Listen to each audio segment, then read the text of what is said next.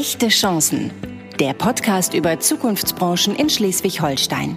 Mit Wirtschaftsminister Bernd Buchholz. Moin aus Kiel und herzlich willkommen zu einer neuen Folge meines Podcasts Echte Chancen.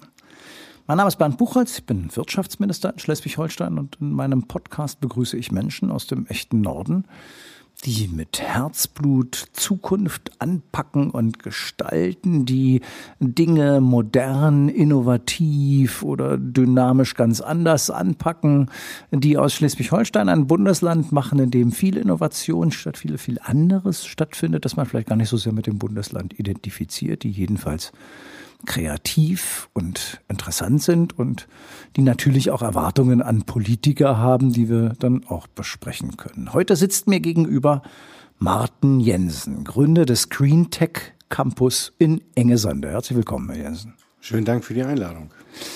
Enge Sande. Wo liegt das denn? Ja, das ist im Norden an der schönen Westküste im Herzen Nordfrieslands, Südhondern, also nicht weit weg auch von der dänischen Grenze.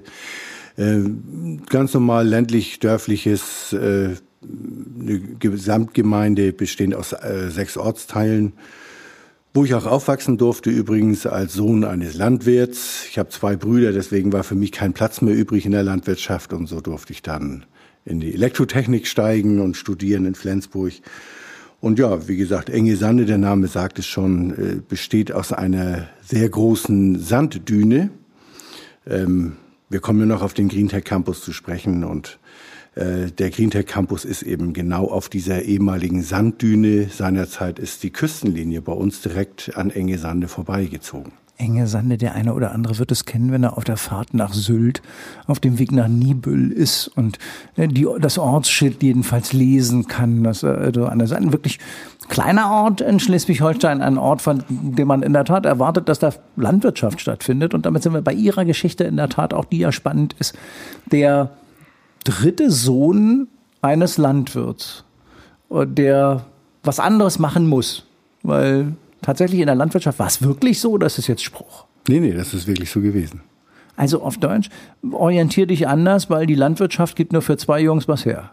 So ist es. Genau so war das. Ja. Und dann heißt das für Sie, ist das nicht ein bisschen gemein, wenn man sieht, der Älteste, der macht den Hof hier oder der Zweite auch noch und so. Und man selber ist quasi ausgebotet und darf nicht?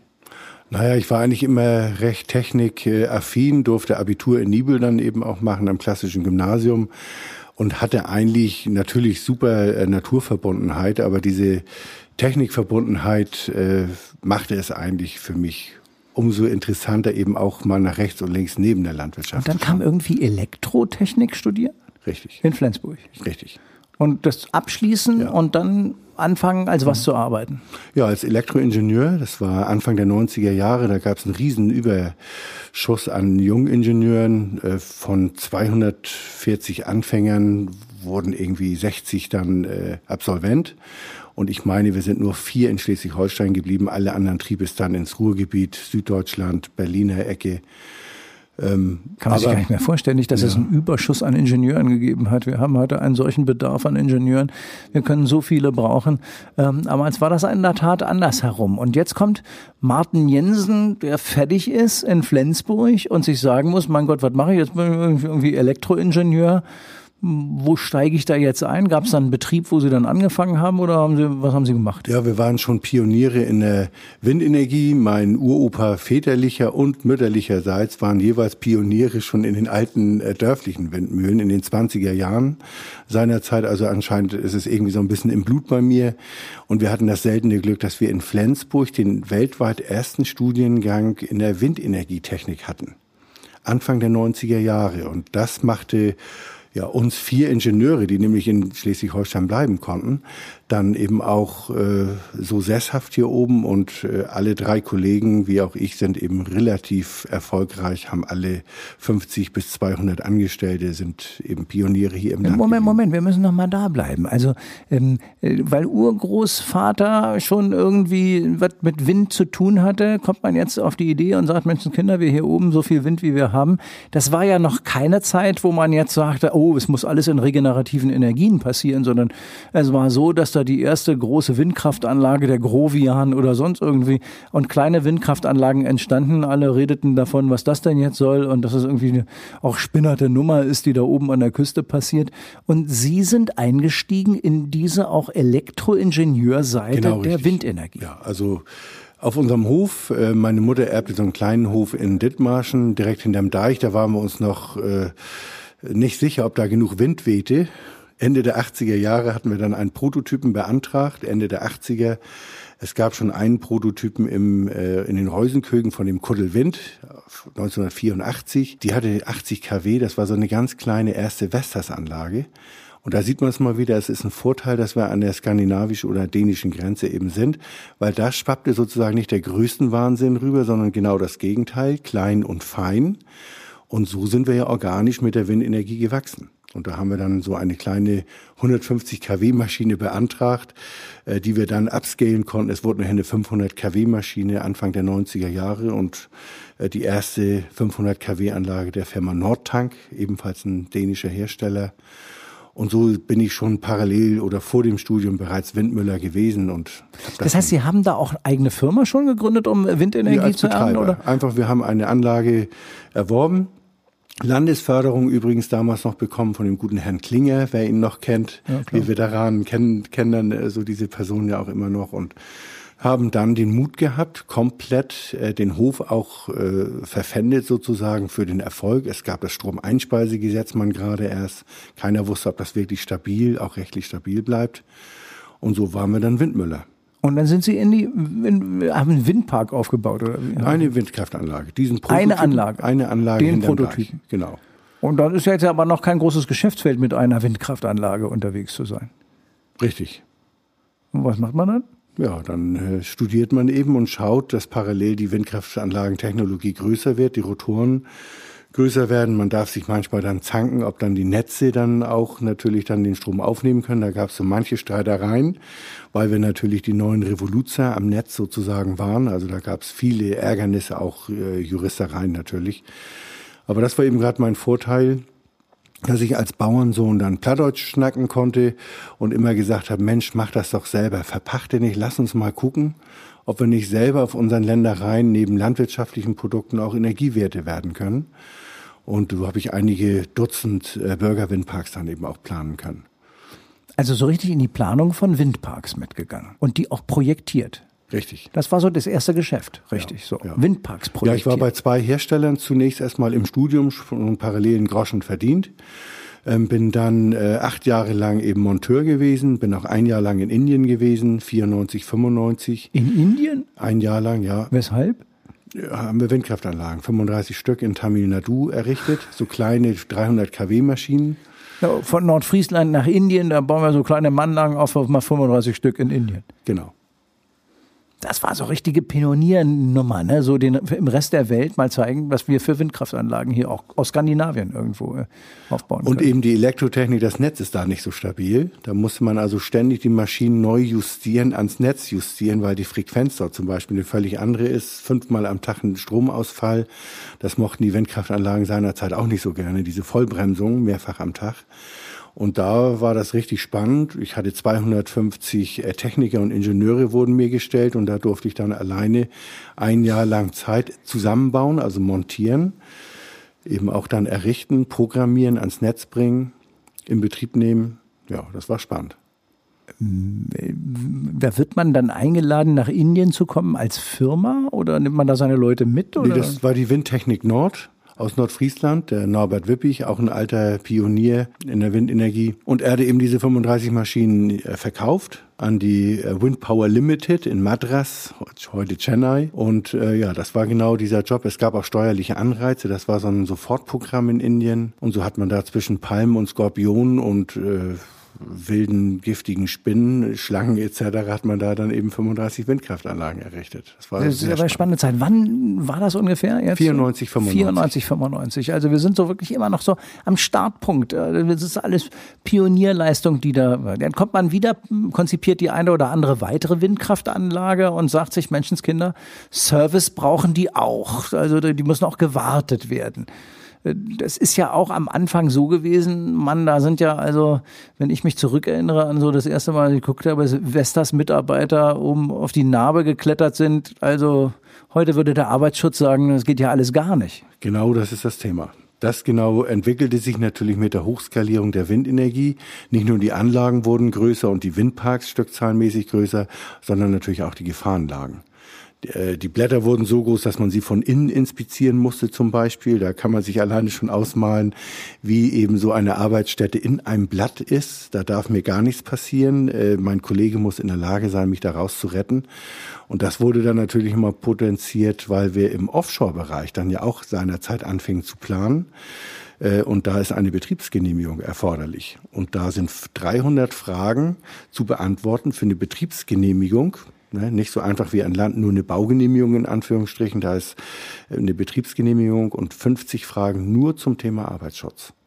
Aus genau diesen Gründen, weil da natürlich die Rettungsketten ganz andere sind, draußen vor der Küste. Da ist Martin Jensen eingestiegen in eigentlich das Business, das mit dem ja, mit dem Warten, mit dem Service für Windkraftanlagen zu tun hat. Dann mit einer eigenen Firma oder? Ja, ich habe dann die Offtech äh, gegründet. Also 2005 hatten wir äh, mit meiner Planungsgesellschaft Geo dann Offshore-Baugenehmigungen schnell verkauft, nachdem wir sahen, oh, das wird noch locker zehn Jahre dauern, bis wir diese Hausaufgaben gelöst haben zur Arbeitssicherheit. Es gab, wie gesagt, ich kann nicht einfach mal mit dem Schiff jemanden rechtzeitig retten. Da muss die Helikopterbranche die Windkraftanlage erstmal kennenlernen. Die werden oben abgesetzt, die Flying Doctors, so werden sie genannt, und müssen dann natürlich sich in der Windkraftanlage blind auch teilweise auskennen, wenn ich einen Kurzschluss in der Windkraftanlage habe. Und unsere Kollegen, die Windtechniker wiederum, müssen die Sprache der, der Rettungscrews kennen. Wie stelle ich eine Windkraftanlage ein, damit der Helikopter überhaupt approachen, äh, sich annähern darf?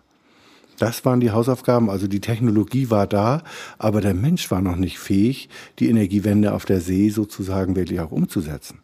Und das kann man sich ja auch heute noch gut vorstellen, denn die Herausforderung in der Nordsee wo es ja nun also ehrlich gesagt so laue Winde haben wir selten, äh, da tatsächlich für die Wartung einer Windkraftanlage draußen auf See unterwegs zu sein, das ist schon eine Herausforderung. Das ist genau die Branche, in der Sie dann eingestiegen sind. Genau, richtig. Ich suchte dann einen Ort, an dem ich dann Realtechnologie, Realumgebung hatte. Ich fand mit Siemens, dem Weltmarktführer von Offshore-Windkraftanlagen übrigens, großer deutscher Konzern, hatte ich dann das Riesenglück, den weltweit, bis heute übrigens, weltweit ersten einzigartigen Trainingswindpark in Enge Sande errichten zu können, eine ehemalige Militärliegenschaft zu finden, in der dann die Base, die Off-Tech Base dann eben stationiert werden konnte, um den Menschen einfach die Ängste zu nehmen vor dieser Arbeitsstätte. Wir haben in Enge Sande so altes Bundeswehrgelände riesengroß, äh, viele Fahrwege, alles abgezäunt und abgeteilt und da kriegt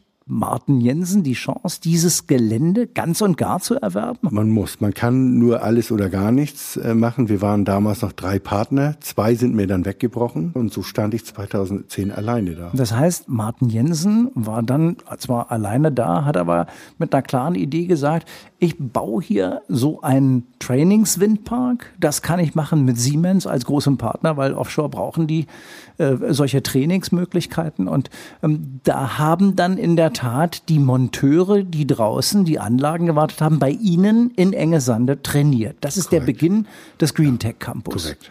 Mit Offtech, mit der Firma, quasi im Service Übungsmöglichkeiten schaffen. Korrekt, ja. Und das haben sie dann aber auch ausgebaut in einer, ich sag mal, Professionalität, die nicht nur eine Windkraftanlage da heute stehen lässt, sondern auch etwas, was gerne besucht wird und immer gute Fotomotive hergibt. Ähm, ich selbst war auch schon zweimal da. Müssen Sie erzählen, was kann man da auch üben und zwar indoor? Ja, genau. Also wir haben, wir nennen das Gesamtkonzept Triple Four Konzept. Vier Branchen trainieren in allen vier Elementen. Das heißt Höhe, Welle natürlich, äh, Feuer, aber auch äh, Hochspannung Hochvolt ist natürlich auch ein Riesenthema, auch was die Gefahren einer Arbeitsstätte ja angeht. Diese vier Elemente haben wir für vier Branchen. Offshore-Techniker, die Retter, Spezialeinheiten, weil die sind scharf auf diese hohe, weltweit einmalige, bis zu drei Meter hohe Trainingswelle, die wir dort äh, eben erzeugen können in unserem maritimen Trainingszentrum, bis heute unkopiert. Ähm, Und dann haben wir natürlich noch Yacht- und Seglerverbände, Filmgesellschaften. Die Paramount Pictures waren in Engesande, haben dort zwei Wochen lang einen wir müssen das noch mal ein bisschen dem Hörer, der Hörerin plastisch machen.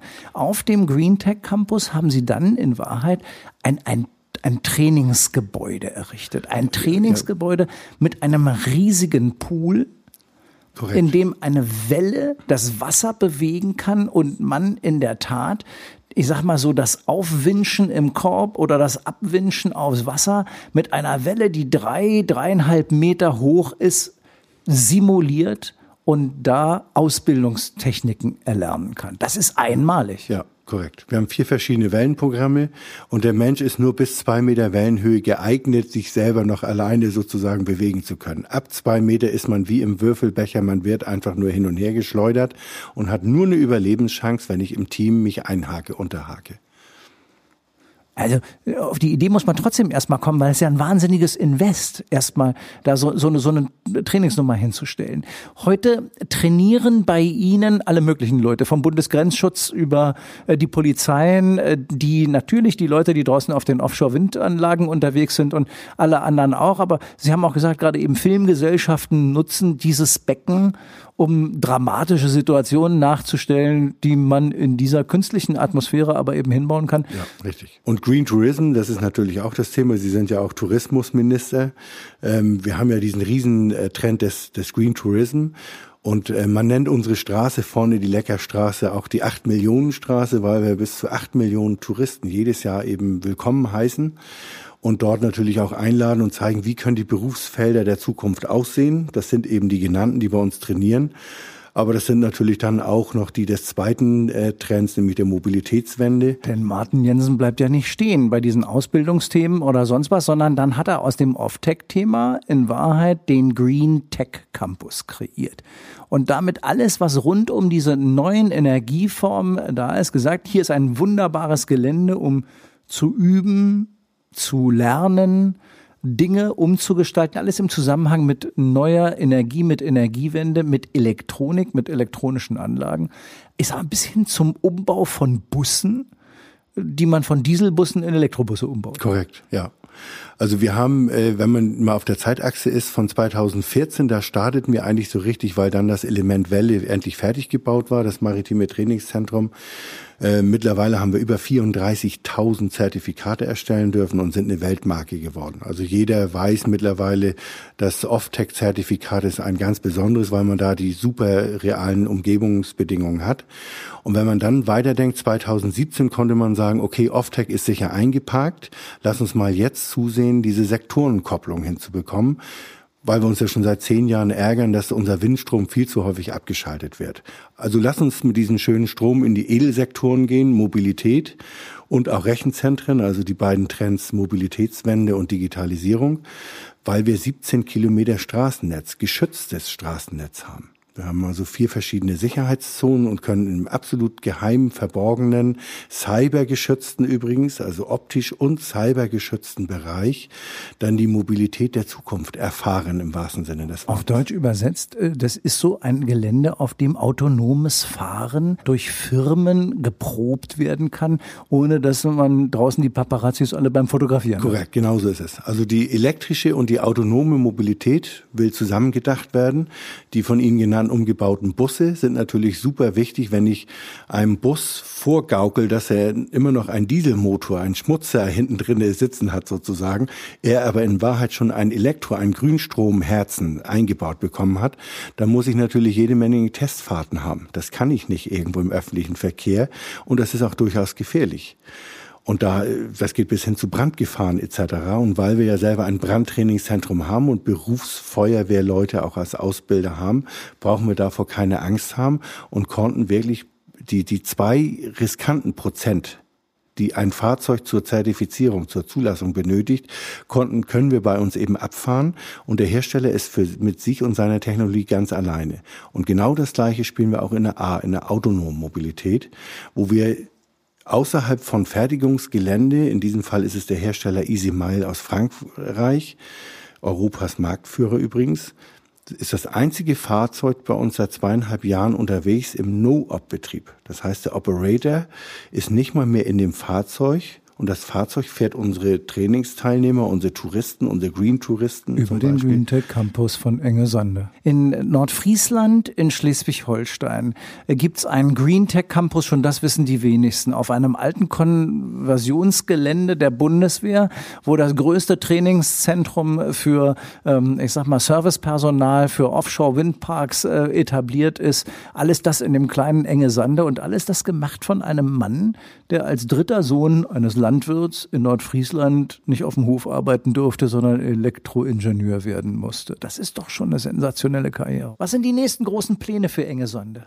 Ja, wir haben ein sehr gutes Team. Also mittlerweile durften wir sehr ex stark expandieren. Es sind etwa 30 Firmen, eben aus den Bereichen erneuerbare Energien, Mobilität und eben auch Rechenzentren angesiedelt bei uns schon. Und das macht natürlich Spaß. Kleinen Start-ups, kleinen Mutigen, wie, wie ich es ja selber seinerzeit war. Also ich äh, erkenne mich auch selber häufig in diesen jungen Innovatoren sozusagen immer wieder.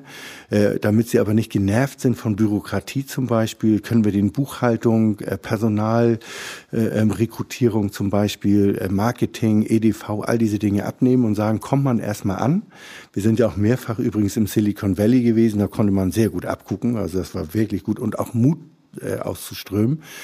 Und das ist einfach die Schöne, dass man diese drei Bereiche, wer die Energie hat, bestimmt die Geschäftsmodelle. Wir haben genügend mehr als genug Energie in Schleswig-Holstein. Und wir können in die Mobilitätswende und in die Rechenzentrumsdigitalisierungswende einsteigen und alle dazugehörigen Teilnehmer vom Start-up bis zum Konzern wer eben ein Proving Ground benötigt, wer einen Demonstration Park benötigt, einladen.